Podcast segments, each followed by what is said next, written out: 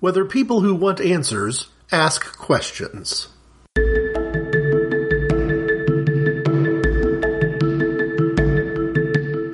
What you gonna do then? Well, that's what I've been sitting here contemplating. First, I'm gonna deliver this case to Marcellus. Then, basically, I'm just gonna walk the earth. What you mean walk the earth? You know, like Caine in Kung Fu. Walk from place to place, meet people, get in adventures. And how long do you intend to walk the earth? Till God puts me where He wants me to be. And what if you don't do that? If it takes forever, then I'll walk forever. Welcome to Walk the Earth. I'm Greg, and this is going to be an episode that looks at prayer, but it looks at prayer from a particularly personal perspective.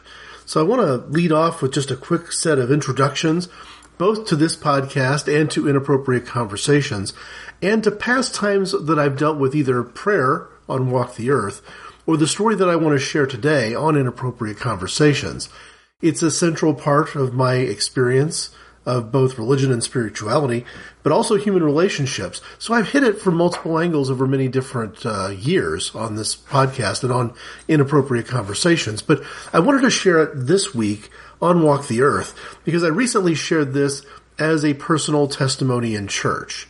The church service was built around the idea of people giving something of a, a TED talk or a moth storytelling talk, if you will, about their personal faith experience. And I realized that when the request was for it to be truly that formative personal faith experience, that there was really only one story I, I could tell that would rise to that level and that would fit that bill. And that's what this Walk the Earth is all about. Ostensibly looking at the question of whether people who want answers ask questions. But first, introductions for people who may be relatively new to the podcast and to me, uh, IC underscore Greg. I can be reached at IC underscore Greg at hotmail.com for correspondence. I do respond uh, when I get emails.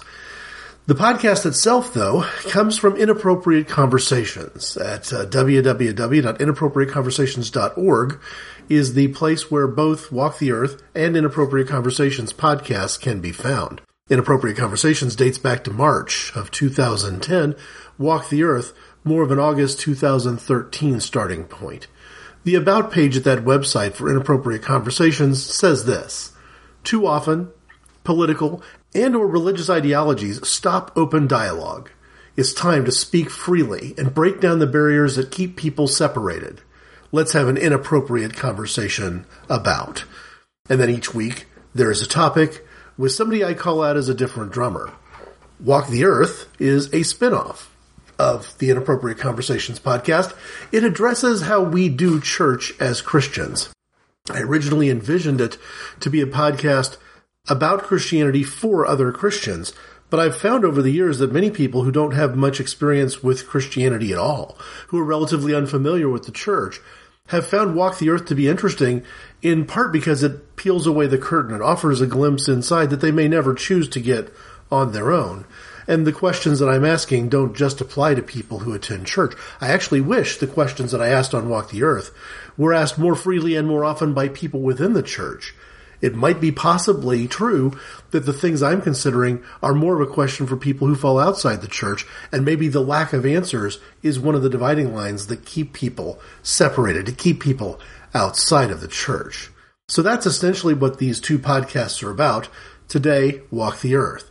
I cannot at the time of this recording predict either when the next Inappropriate Conversations podcast will be or when the next Walk the Earth podcast will be. I don't have the next Walk the Earth question queued up. And I know with the holidays approaching, it could be a little bit tricky predicting when I'm going to record next. A few years ago, if you go to the website and kind of scroll through the archives or look at past months of November and December, especially a couple years back, maybe even three years back, I've done podcasts for both uh, Walk the Earth and Inappropriate Conversations that focused on Christmas. So there's holiday material that I probably will simply retweet. I can be found on Twitter at IC underscore Greg. Uh, there's a page on Facebook for Walk the Earth as a podcast and a separate page for Inappropriate Conversations as a podcast. And I share links to episodes as they get posted there. The other place that I uh, interact with people is on SoundCloud. I've dropped the ball a little lately, but I intend to pick it back up perhaps during this holiday period of putting clips of the oldest shows and moving my way forward in time so people who want an audio hint and not just a blurb about what a particular question or an inappropriate conversations podcast might be about can listen to a few minutes or in some cases many minutes to get a sense of the individual show. Now, one of the things that occurred to me as I was preparing for this particular uh, recording, for this particular question, was the way prayer has been misused here lately. I've answered questions about prayer on Walk the Earth before, most recently Walk the Earth 39, whether prayer is an act of futility or simply beyond our comprehension, and the way prayer is often used for political reasons. I also remember raising a question early on, maybe the first year or the beginning part of the second year of the show, of dealing with the question of whether or not prayer is should be more than just uh, traveling mercies and worried over the health of, of friends and family, that uh, Walk the Earth 19 was whether travel, health, rain, and other hopes should be the primary focus of prayer, then maybe prayer is different from that. Maybe it's bigger than that. And the last past Walk the Earth question I'll, I'll shout out to is Walk the Earth 41. This particular one was October of 2016. It's the last time that I shared a message before my current church in a congregational setting. And I'm going to do the same thing today that I did then and sort of recreate it for the purposes of the podcast. Now, one of the things I'm going to do to recreate this particular talk, if you will, is to make certain things anonymous, uh, to uh, take some names out, to uh, maybe blur a little bit in terms of place, because I want to be consistent with the past times that I've told this story on inappropriate conversations. I'll drop just a few examples there as well. If people want to hear the piece I'm going to share today from a different perspective, the first time I talked about this uh, this moment of intersexual friendship, this moment of epiphany, and even answered prayer, was Inappropriate Conversations 44. I called it Sacred Friendship. Came out in late January of 2011. A year later, I had some of the same material. Inappropriate Conversations 79 was in January of 2012, and number 80 was in February. Just so just back to back episodes straddling the months of January and February. I ended Inappropriate Conversation 79 on a bit of a cliffhanger that I picked up a few months later in May of 2012 on Inappropriate Conversations 90. And I told some of the rest of the story or the stories surrounding this particular story on a two parter that was dealing with the question that was posed to me a few years ago where would I be without God? Uh, one of the answers was on Inappropriate Conversations 117, April of 2013. The one that's more personal, the one that ties into the material I want to share today, was Inappropriate Conversations 118, also April of 2013. So I've hit this material in lots of ways and from many different angles. But maybe only one time previous to this year had I shared it in front of a congregation. And one of the things that occurred to me while I was working my way through the material and preparing for the talk itself was how a story that is so relevant to the question of, well, answered prayer, something that would connect, you think, with the church pretty well. Uh, you know, I, am some for whatever reason I'm hesitant to to bring it up, and maybe that'll be obvious from the way I kind of tell the story. The other thing is this concept of thoughts and prayers. And I think that maybe the, the title that I used for this message in church is a good, you know, challenge to pose back to people who, when someone walks into a church and shoots, you know, dozens of people and kills, you know, dozens of people, that maybe thoughts and prayers as a knee jerk response isn't the best way to answer that event. That it reads far too often like a there, there, just be quiet uh, this isn't going to be something we're going to get serious about or respond to seriously. It feels like a rubber stamp in some ways. And my experience of prayer rails against that, that I take prayer far more seriously for reasons that I'm going to share uh, in the rest of this Walk the Earth question and answer. But to me, the, the notion of, well, if, if you want to talk about thoughts and prayers, then my thought is, well, what question are you trying to get an answer for? Because People who want answers ask questions. People who want answers of the Lord pray about it. So if you're praying, what answers are you looking for? And if you are looking for an answer and praying to find the answer, then when will you share with the rest of us what that answer is? There's a section in uh, the book of James, chapter 2, talking about faith without works, being hollow, being empty, being meaningless, being dead. He basically says, You say you're going to show me your faith. I say, Show me your faith by your works. If you truly are praying over issues about gun related violence and uh, ter- domestic terrorist attacks and things of that nature, then you ought to be anticipating an answer and you ought to be taking the answers you get seriously. And you probably ought not be taking the Lord's name in vain by pretending to pray as uh, some sort of, a, again, a rubber stamp statement of sorts. So let me introduce this particular section with the scripture that I put into the bulletin, for want of a better word, for the church service that day, because I thought if I'm going to deal with the question of answered prayer, and if I'm going to suggest that it is possible that perhaps to misuse the term somehow supernaturally God can intervene, um, what does that look like from a biblical perspective?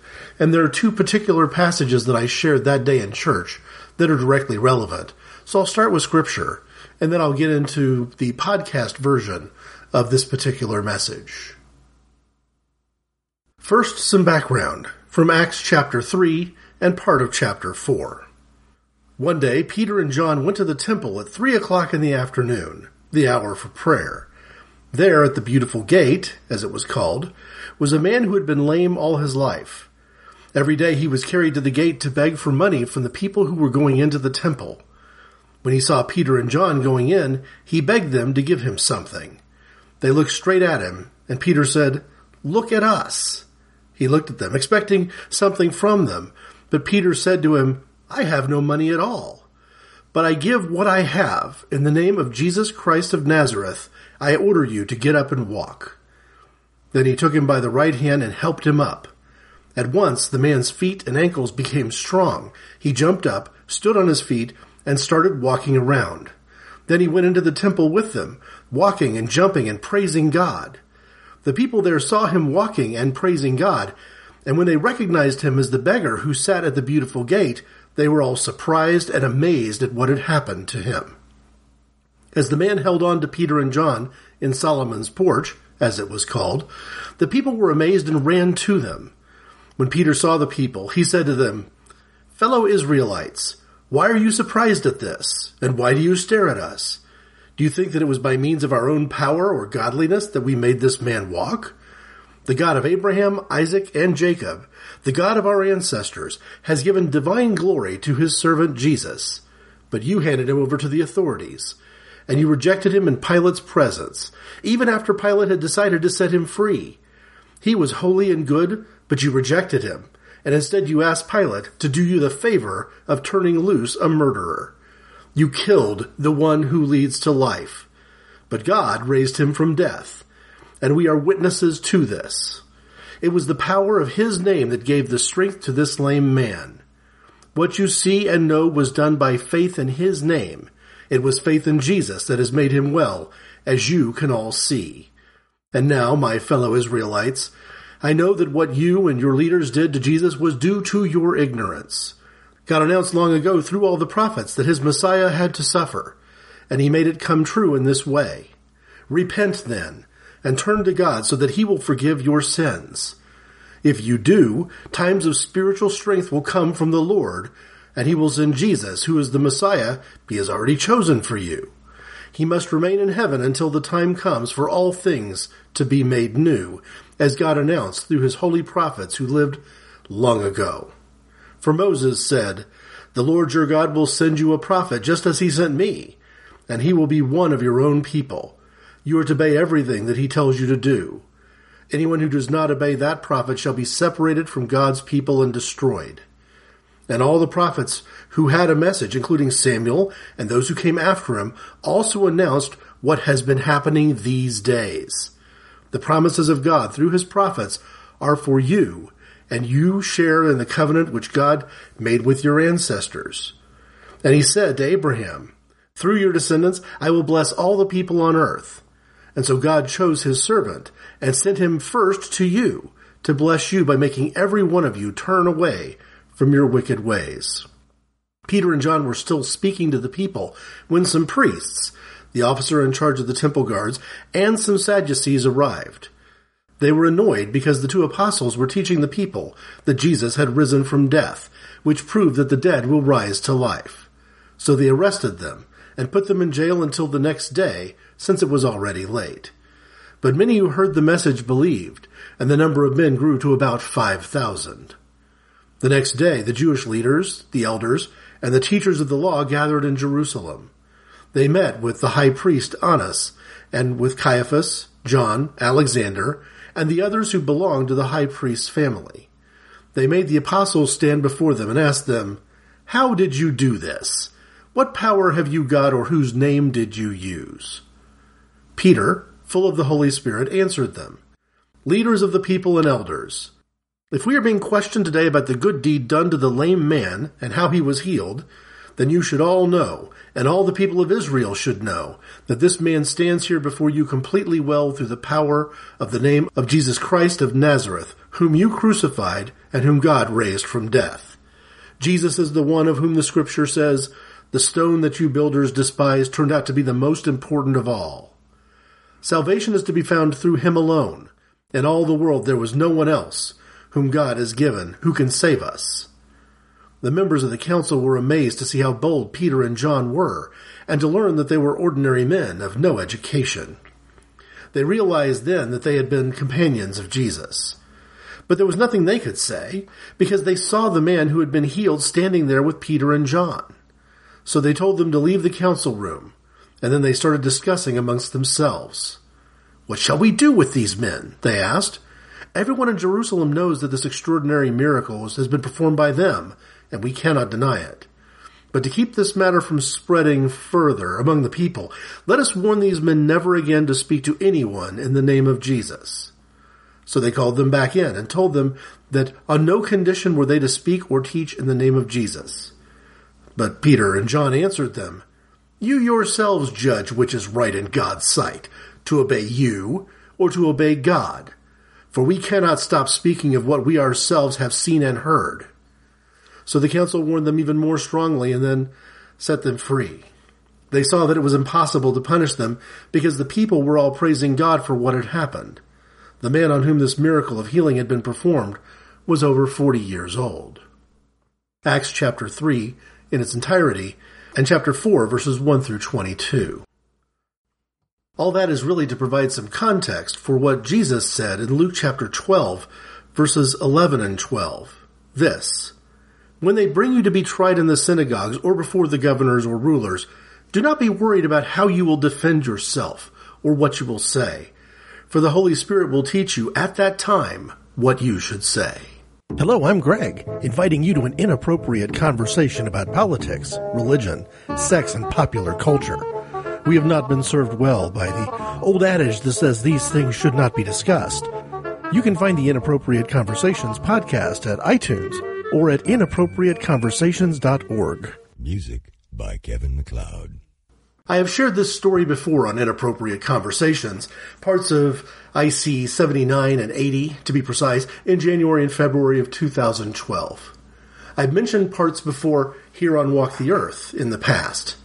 I want to focus on it today, though, and properly answer this question whether people who want answers ask questions if only because it was recently a topic at my church. It seemed appropriate to tell it again here. One quick note before I start, though.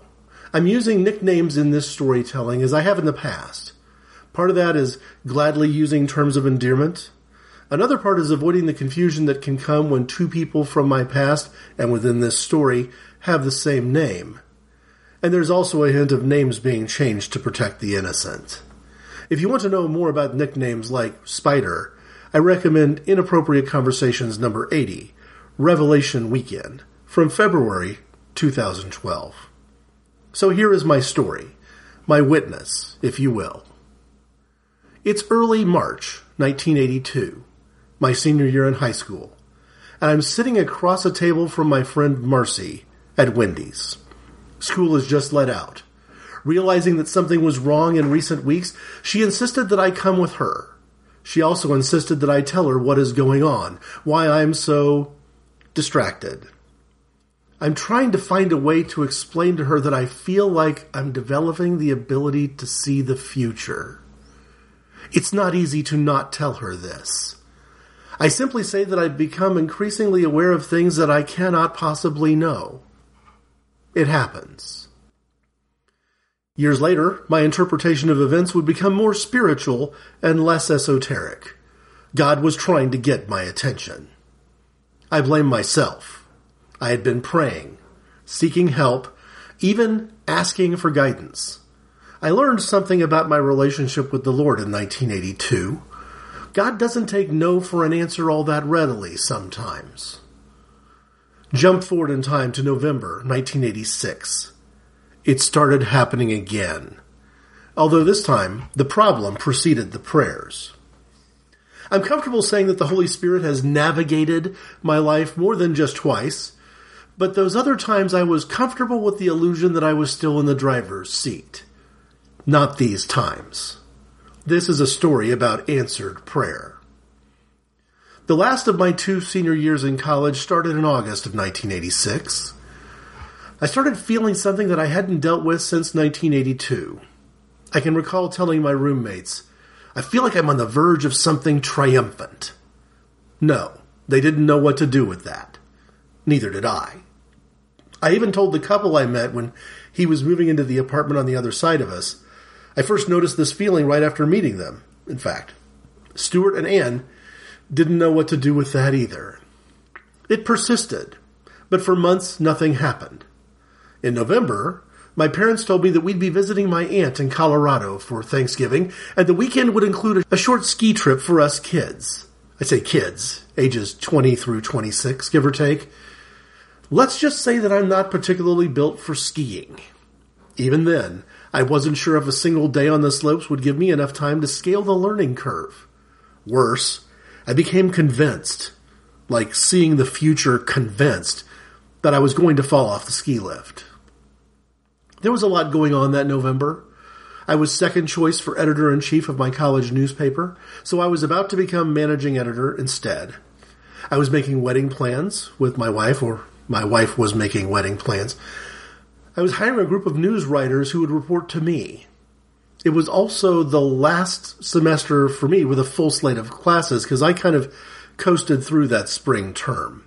But two things were nagging at me. First, I had nothing to show for that feeling about some epiphany heading my way. Honestly, I was feeling a bit less on the verge of something triumphant with each passing day. Second, I knew I was going on a ski trip with my fiance, brother, and two sisters, and I knew I was going to fall off the ski lift. Long story shorter than I usually tell it, I spent the whole day as a novice ski student, riding the tow lift instead of the chairs, hanging out on the bunny trail exclusively, no harm done. Fast forward a little bit to January 1987 and the start of the last semester. First week in the newsroom, first interactions with some of the younger students who were now my reporters. One of them, Spider, apologized for being late for a meeting. She was having a hard time recovering from an accident over Christmas break. I'll let you guess what happened to her. Some background. My issue in high school involved a bizarrely tangible form of empathy. Rumors were spreading wildly about a girl I barely knew and her experimentation with a dangerous drug. I never learned if those rumors were true, but it didn't matter. Either she had a drug problem and some intervention would be prudent, or she was the victim of a massive character assassination and some intervention would be prudent. I'd prayed about it, and I believe this tangible empathy was an answer to that prayer. With Spider, years later, I couldn't shake the familiar feeling. I will never know why, but I asked instinctively if mild injuries coming from a fall off a ski lift was the only problem she was struggling with. I think I was anticipating the need to provide professional advice, anything from her student government beat, for example. I know I can't claim that I knew her well enough to have earned her answers. No, that's the least of it, she told me. She wasn't getting along with her roommate. Turns out, she said, her roommate is taking Paul's side in everything. She needs someone to talk to. She hasn't eaten in days. It's already affecting her studies.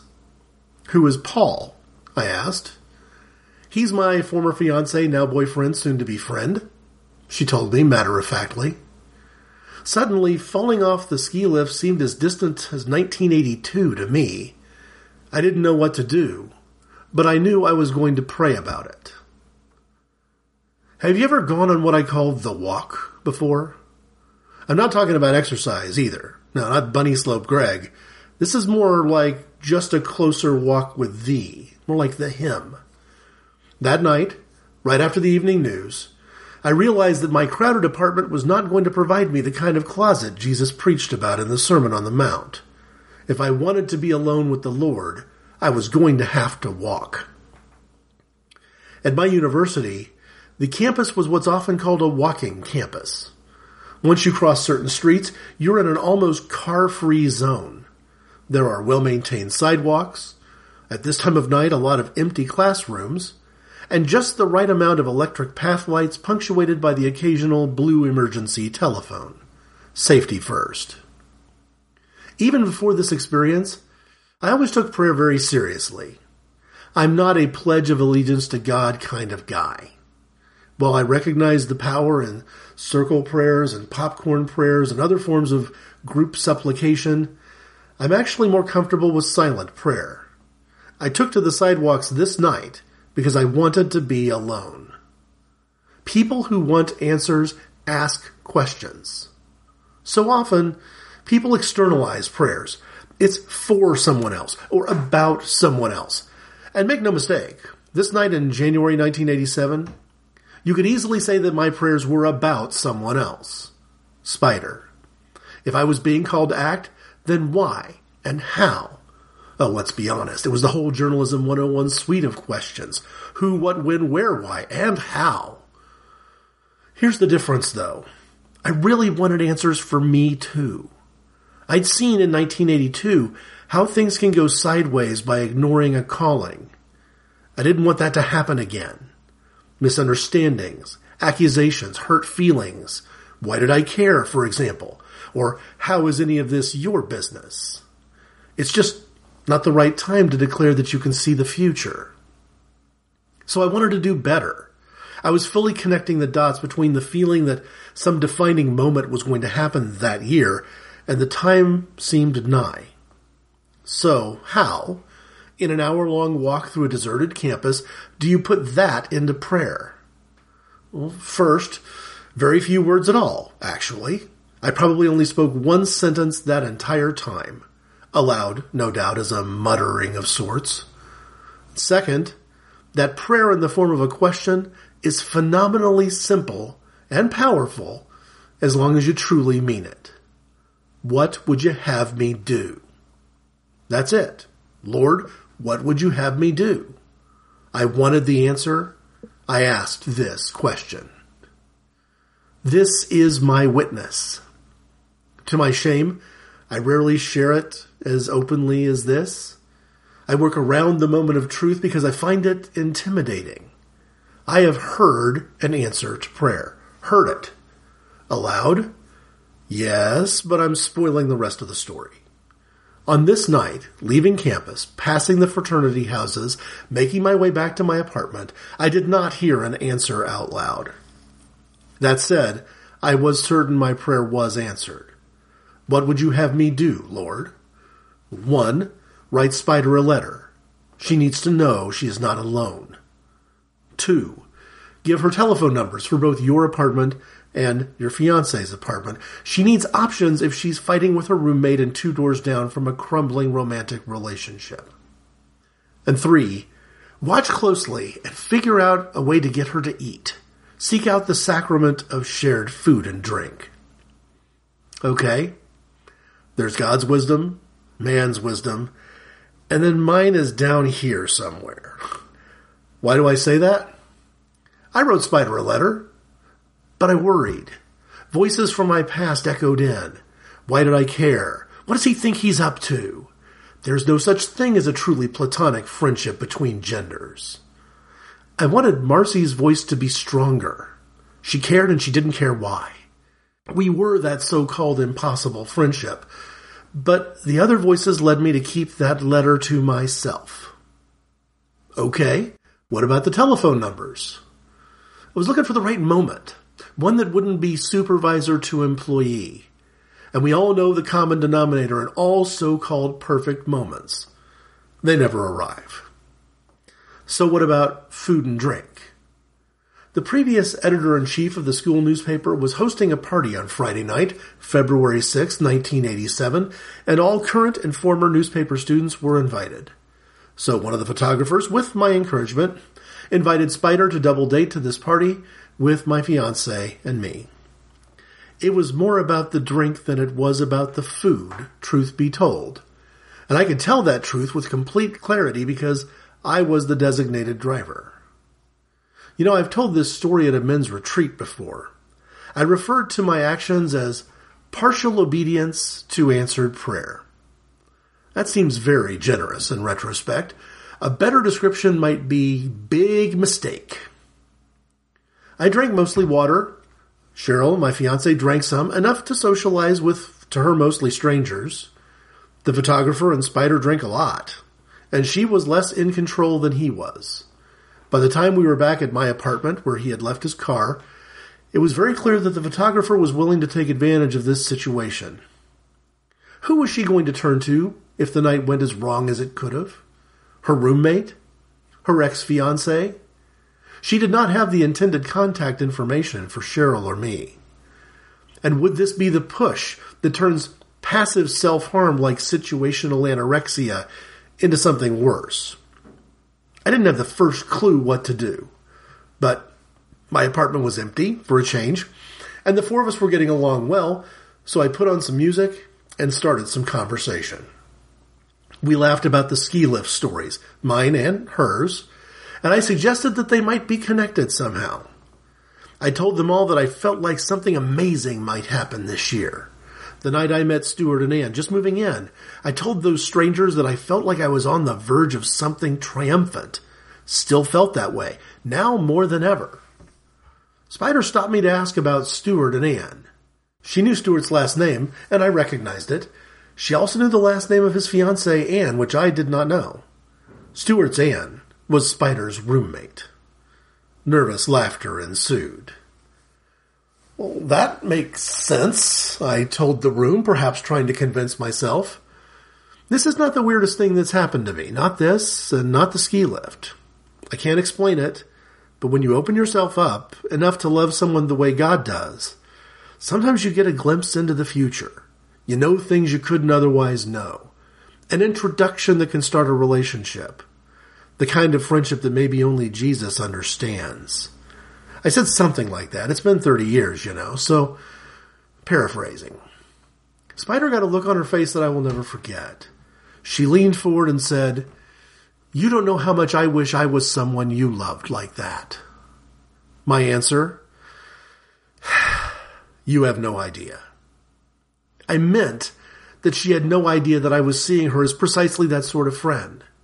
She had no idea that I'd written a letter saying as much, referring directly to my relationship with Marcy. She had no idea that the photographer thought she was a sure thing that night and was thrilled that she couldn't stand seeing Anne and agreed to stay at his place instead. So I mumbled, You have no idea. Now think about that. In a brief moment of clarity in that was Friday, now early Saturday morning, she opened up to me with, you don't know how much I wish I was someone you loved like that. And my answer, you have no idea. Great. But there was no time to make it right because I was busy praying. I might have been praying aloud because I was just desperate and just didn't care. What would you have me do, Lord? I asked again, perhaps mocking myself in the process. What now? Clear as day, I heard. It's far better to say something that should not be said than not to say something that should be said.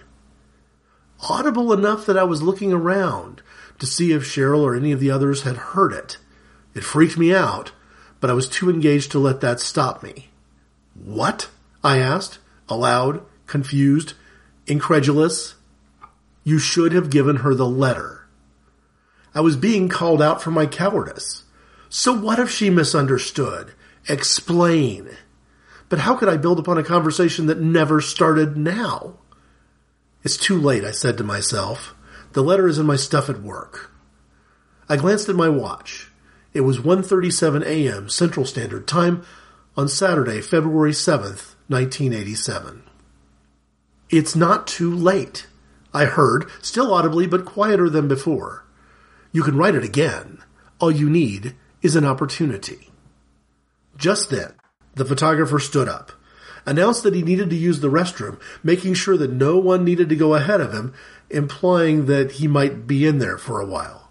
I kid you not. In fact, I've told this story without the word kid in that sense. I shit you not. He turned the corner. Spider leaned over to say something to Cheryl, probably noting the bizarre behavior from her date on a first date. I bolted for the kitchen, grabbed a pen and some scratch paper, and rewrote a two page typewritten letter in about two and a half sentences. On the back, I put our phone numbers. Uh, my fiance's place would have been a better safe haven, maybe, uh, if the worst happened, but I included both numbers. With time running out as I perceived it, I knelt on the floor between the couch where Spider was sitting, the love seat where my fiance was sitting, and while handing Spider the note, I tried to speak words of warning to her about the difference between her perception of spending the night at his place and the photographer's perception. My words were not English. I don't speak a foreign language. I don't know what language it was. I looked at Cheryl, and with a glance she confirmed that gibberish was indeed gibberish. Spider somehow understood perfectly what I'm absolutely certain I did not successfully say. No, she replied, not tonight. I'll be fine. That's where I stopped the story before my congregation. Of course, there is more, but I didn't want to veer too far away from February 7th, 1987 at 1:37 a.m. Did I speak in tongues for the first time and so far the only time in my life? Maybe. Was the photographer a good guy after all?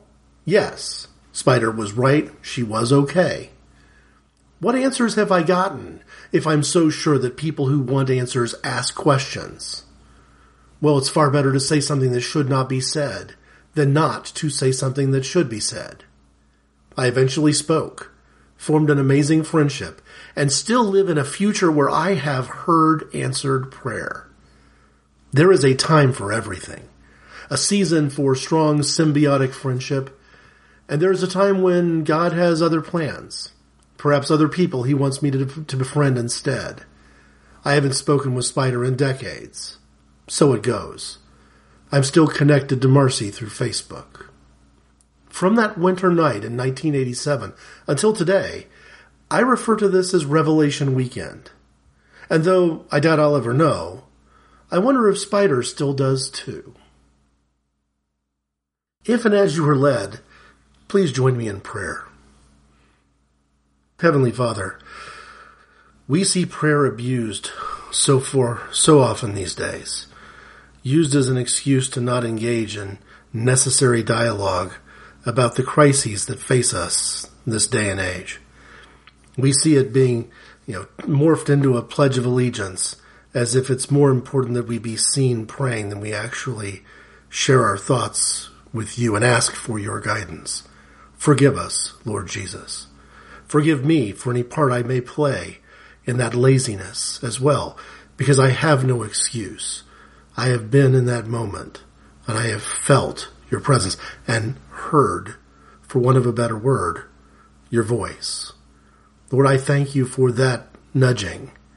And I note the irony, even now, that having been told that it's better to speak up and explain later than to not speak up when the time is right, I so often hesitate to share this story. So few people really know, including my parents and my wife's parents. So few people truly know that this is my experience, that this is my walk. And Lord, I challenge so few people to ask what you've got in mind for them, to ask that prayer what would you have me do? Lord, I know one of the answers to that question. What you would have me do is to be less careful, less fearful, less cautious about sharing my story and my experiences. And Lord, I thank you for the people who were part of my life at the time these things happened. And I'm thankful that some of them are back in my life And I view them, even their very presence, as an encouragement that sacred history is allowed to be told. Lord, we, we covered a lot of, you know, words from the Acts of the Apostles today and from Luke's Gospel. Um, these sacred words which were meant to be shared, meant to be told. Lord, it's with a certain amount of temerity that I suggest that I should thank you for giving me a story as well and ask for your encouragement to speak the words more often, to recognize that maybe other people and not just me need to know that sometimes the right thing to do is speak up. In your heavenly name I pray. Amen. What happened this morning, man, I agree, it was peculiar. But water into wine, I... All shapes and sizes, Vincent. You shouldn't talk to me that way, man. If my answers frighten you, Vincent, then you should cease asking scary questions.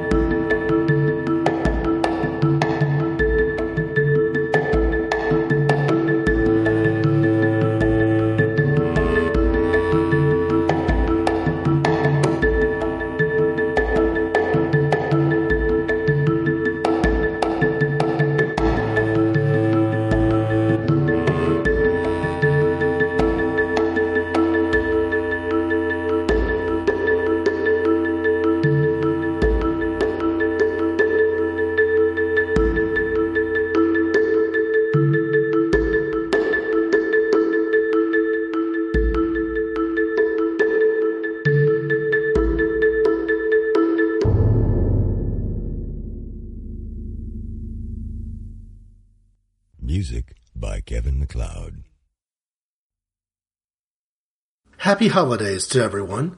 If I don't have a walk the earth before Christmas time this year, I will see you on the other side. Thanks for listening. This show is part of the Pride 48 network. Find more shows over at pride48.com.